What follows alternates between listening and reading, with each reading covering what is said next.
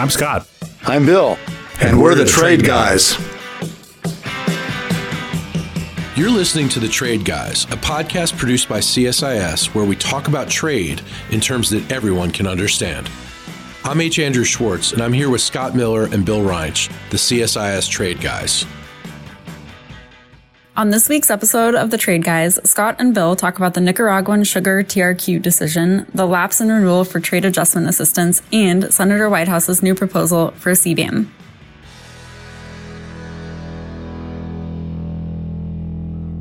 All right. Hi, trade guys. Uh, you're stuck again with a trade gal as a temporary fill in. Uh, let's get started today with something that's not so sweet, which is a news story about uh, TRQs involving Nicaraguan sugar. Uh, for starters, could you remind us what a TRQ is? Yes. TRQ stands for tariff rate quota. And what it means is that there's a quota, and in the sense that in this case, sugar coming into the United States up to that quantitative limit pays a low tariff. And then any sugar that from the same country that comes in above the quota pays a higher tariff. So it's not an arbitrary quota in the sense that you reach the cap and that's it, no more. You can continue to import, but you import at a higher duty. And duties on sugar are very high outside that uh, quota. So, what's the new decision with Nicaragua? What does that entail? Well, we took away their quota.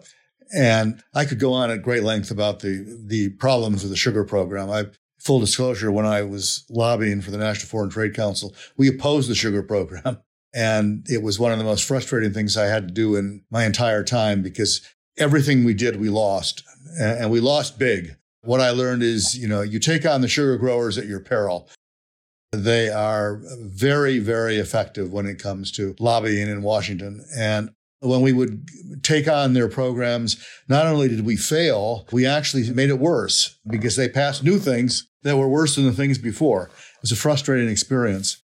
One of the ironies of the program is that, you know, the, the program permits a certain amount of sugar to be imported at a lower duty annually. And the Department of, of um, Agriculture, I guess it is, or maybe USTR, divides that quota up amongst nations that want to sell us sugar. And it becomes kind of an embedded thing. That is, if you had the quota last year, you're probably going to get a quota this year.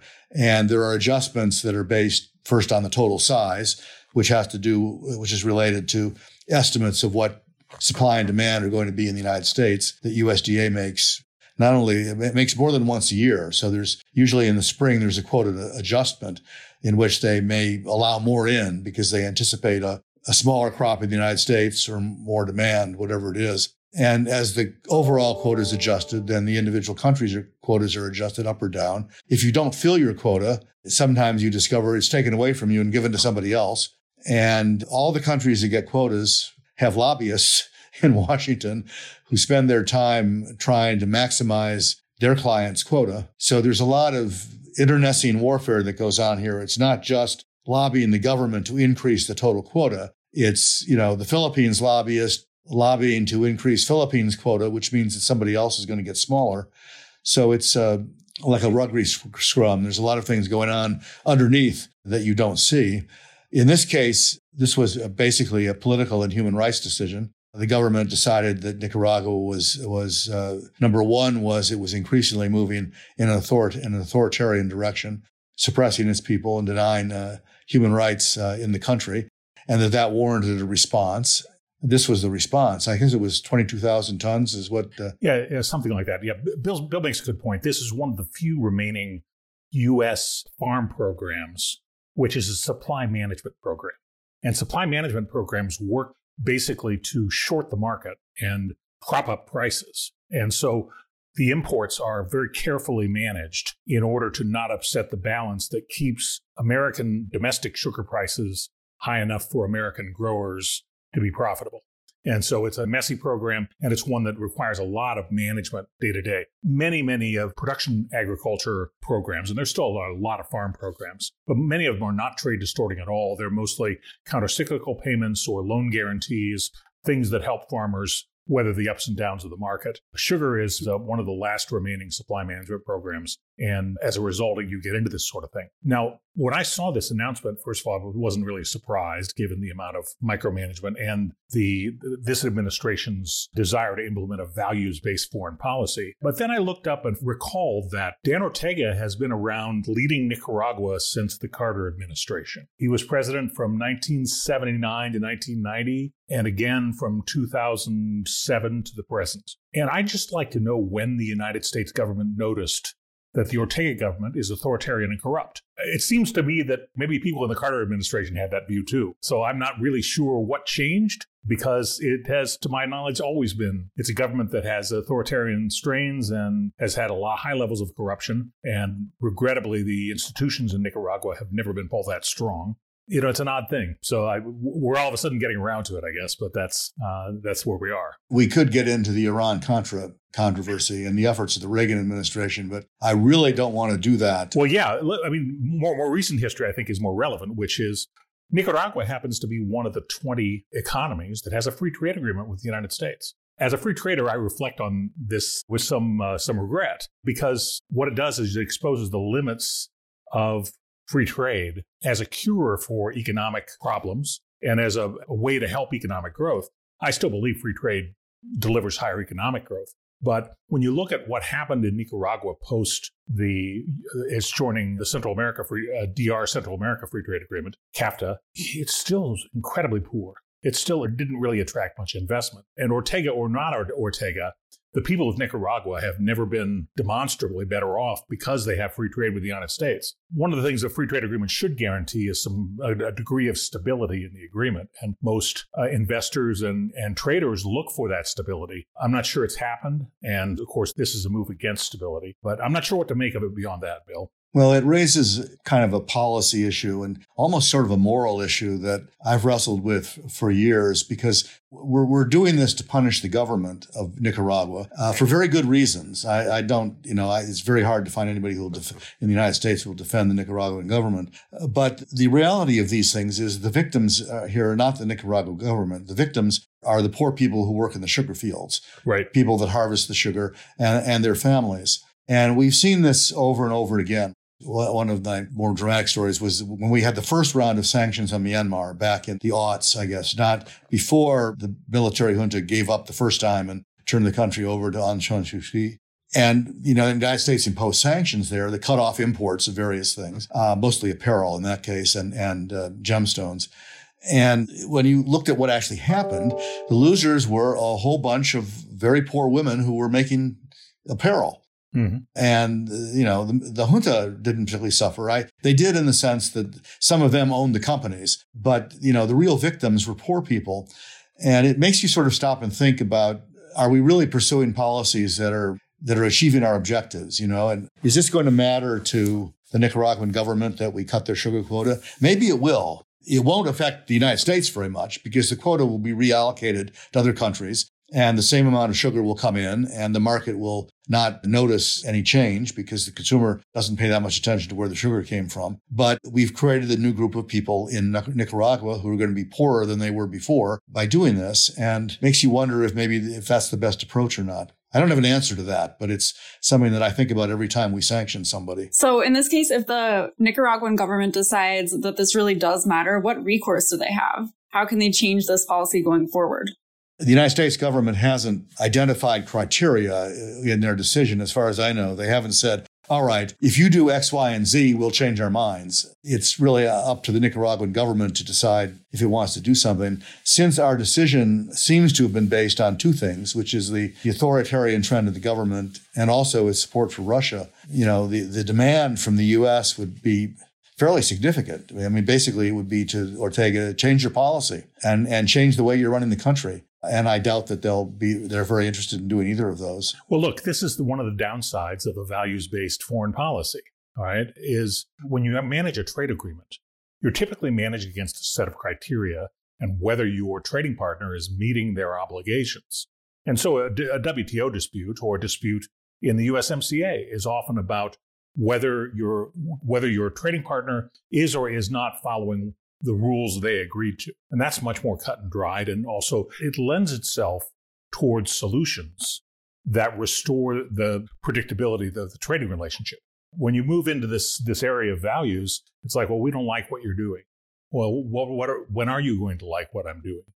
And the, the answer may be never. I don't know. So it's a, it's a very elastic and and not particularly not inclined toward resolution.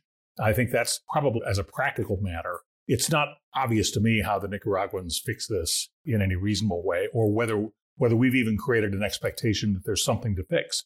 Uh, Other than we don't like you, you don't get your quota. Well, let's turn now to another topic, which is domestic in focus. And that is that Congress has allowed trade adjustment assistance, or TAA as it's known, to expire. Could you first of all remind us what TAA is? Yeah, this is a tragedy of the first order. I'm really upset about that. I spent 20 years on the Hill defending and expanding this program, and it's really sad to see it go away.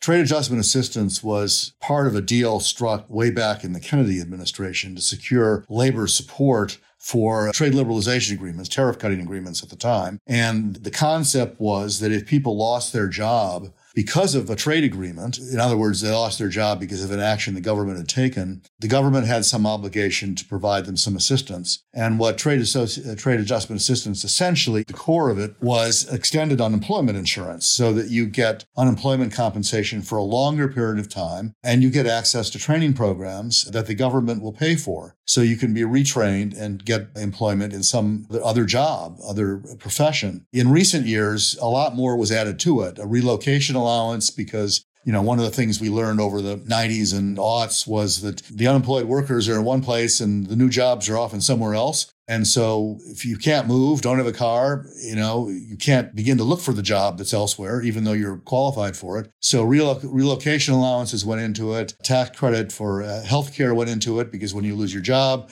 you lose your healthcare and that creates a new financial burden on you. So the government was helping there. An allowance to help you search for a job, which in other words, people who would help you build up your resume and teach you how to successfully uh, interview and, and look for jobs. A whole bunch of things were added. But the core of it is extended unemployment benefits, which allows you to have a period of, of, retraining. And the program has been regularly extended. The program actually is an entitlement. So the people that are getting benefits now will continue to get them.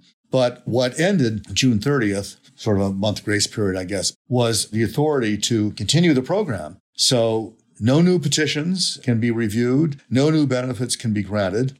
And the bells and whistles that were added on, the last thing they added on was interesting, which was a partial salary adjustment. So if the new job you got paid less than the old one that you lost, the government would pay part of the difference in order to reduce the gap between, between what you were making and what you're going to be making. I think reflecting the fact the fact that a lot of the transitions involved here took people from manufacturing to services and to services. Some services are very high paying jobs. People tend to think that, oh, services jobs, that means you're working at McDonald's. That's a service job. But, uh, you know, being a doctor is a service job too. Being a lawyer is a service job too. Being an architect is a service job. There's a lot of higher paying service jobs. But, you know, there was this wage gap adjustment provision.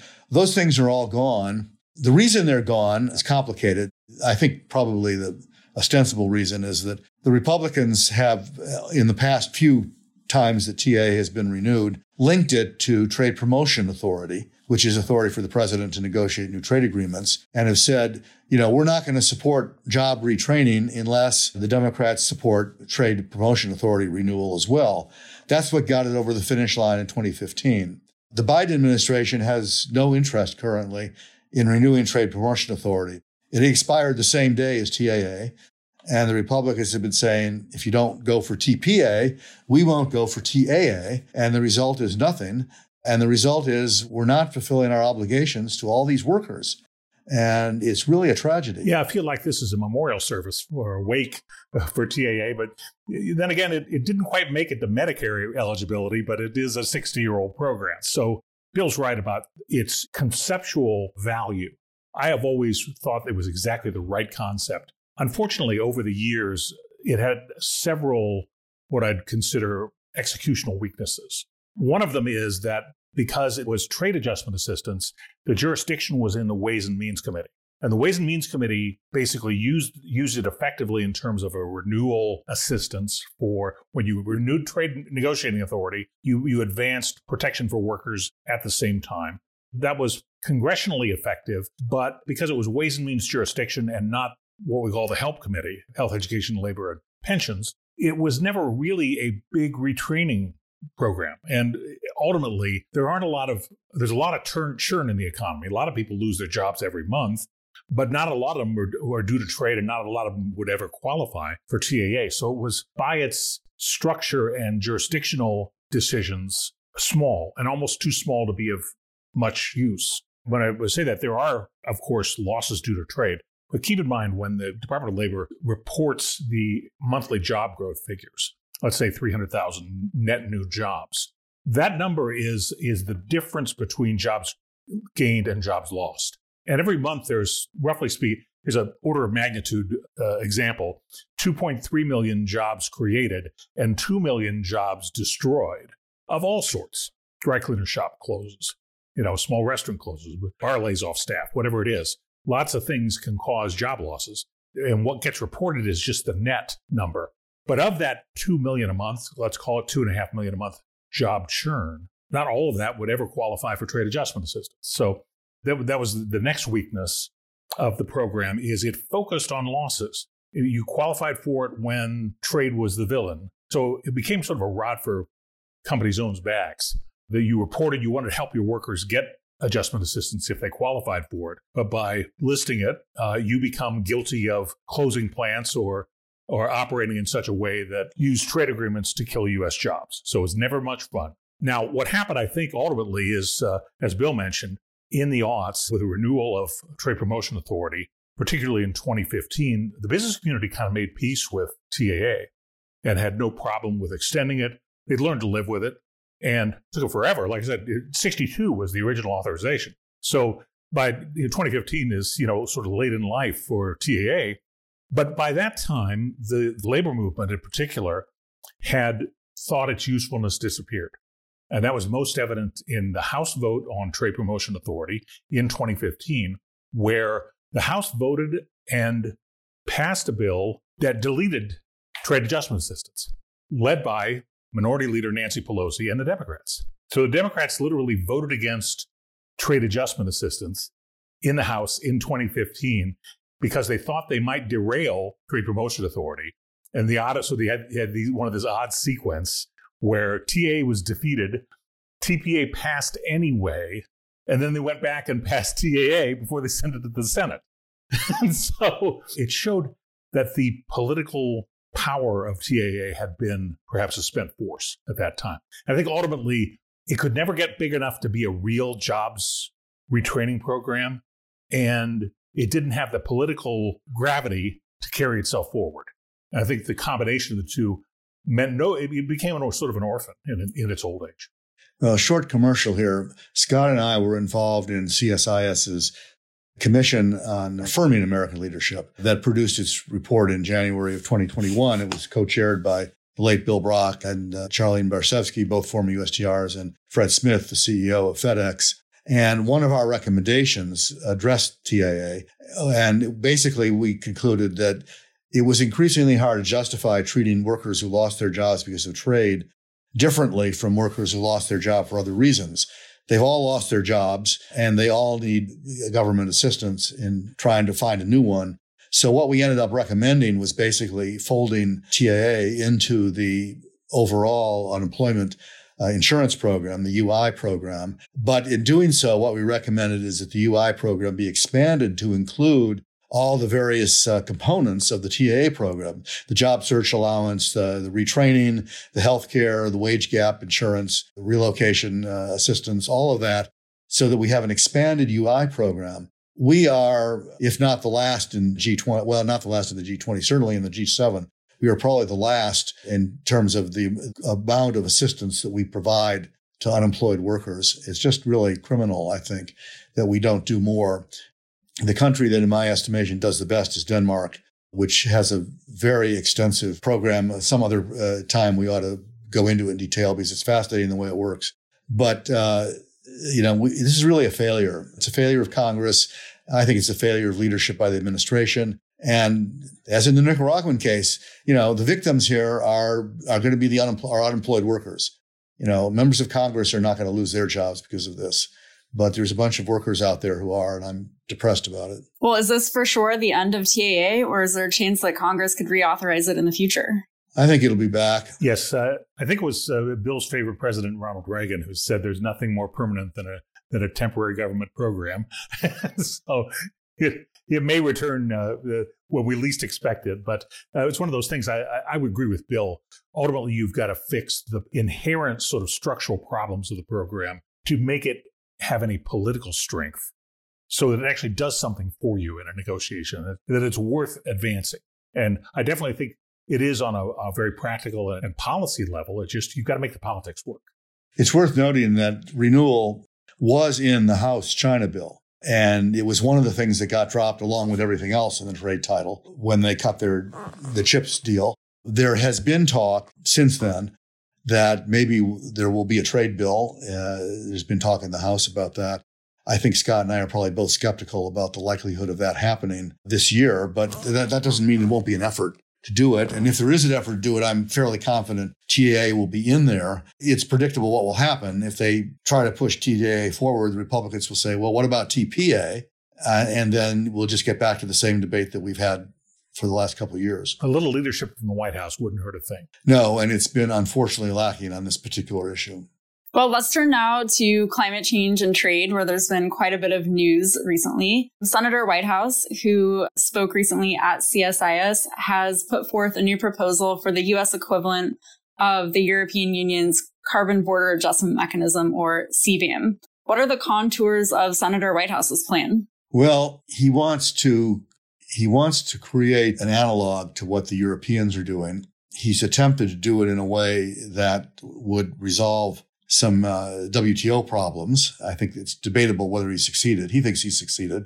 The basic idea of a carbon border adjustment measure is to provide, is to uh, basically uh, protect domestic industries that are green or greener than imports from imports coming in that are less green that are presumably cheaper because their manufacturer has not undertaken all the various things, decarbonization things that their American competitors have. And so that gives them a, a, a, you know, an economic advantage. Their steel, good example, may be cheaper because it's dirty steel, basically. And American green steel will be more expensive. So let's have an offset on those imports coming in so that American companies both American companies have an incentive to continue decarbonizing and foreign companies have an incentive to do the same thing because uh, not doing it gives them no economic advantage. That's the theory of it, as Emily can testify because she's done an awful lot of work on this. Figuring out how to calculate that is a very complicated problem,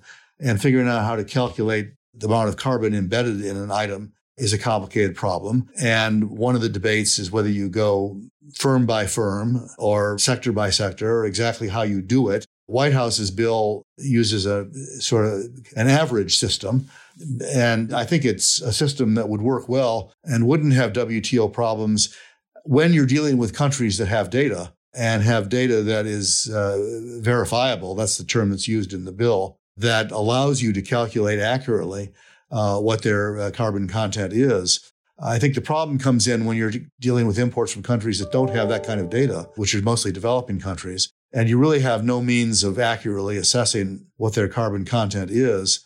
And at that point, I think what Emily, correct me if I'm wrong. I think he uses a, a U.S. industry average, doesn't he?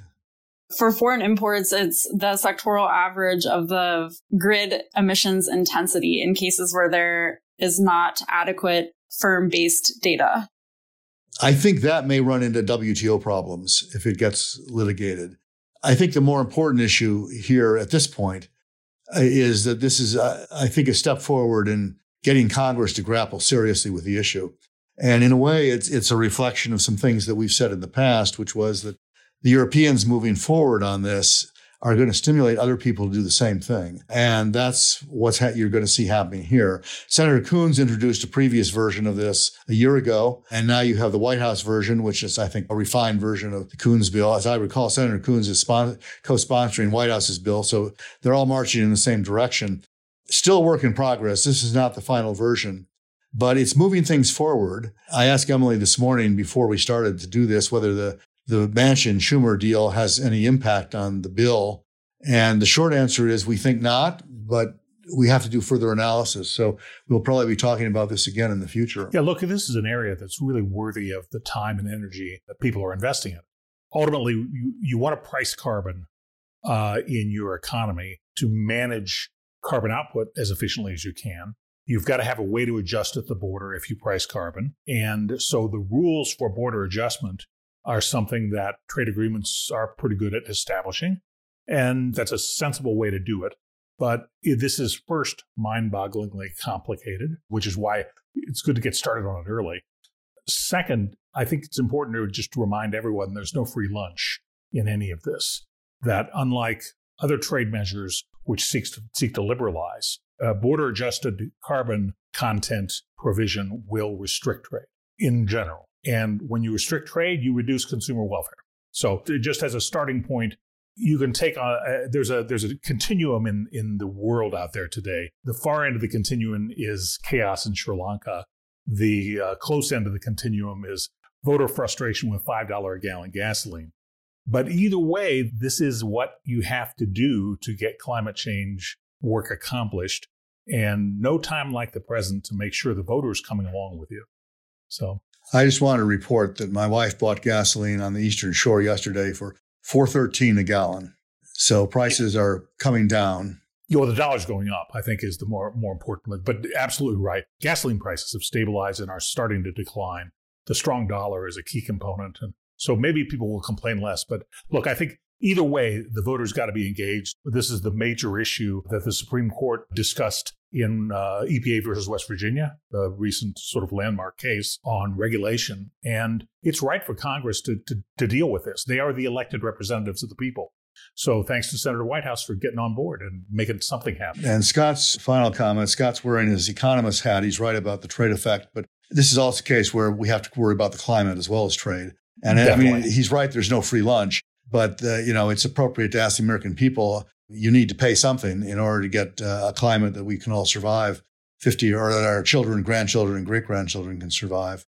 Well, on that note, that wraps up this week's episode of The Trade Guys. Thank you for listening in, and we will be back next week. Thank you. Excellent. Thank you.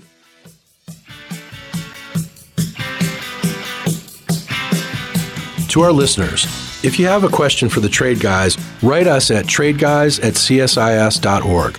That's tradeguys at csis.org. We'll read some of your emails and have the trade guys react to it.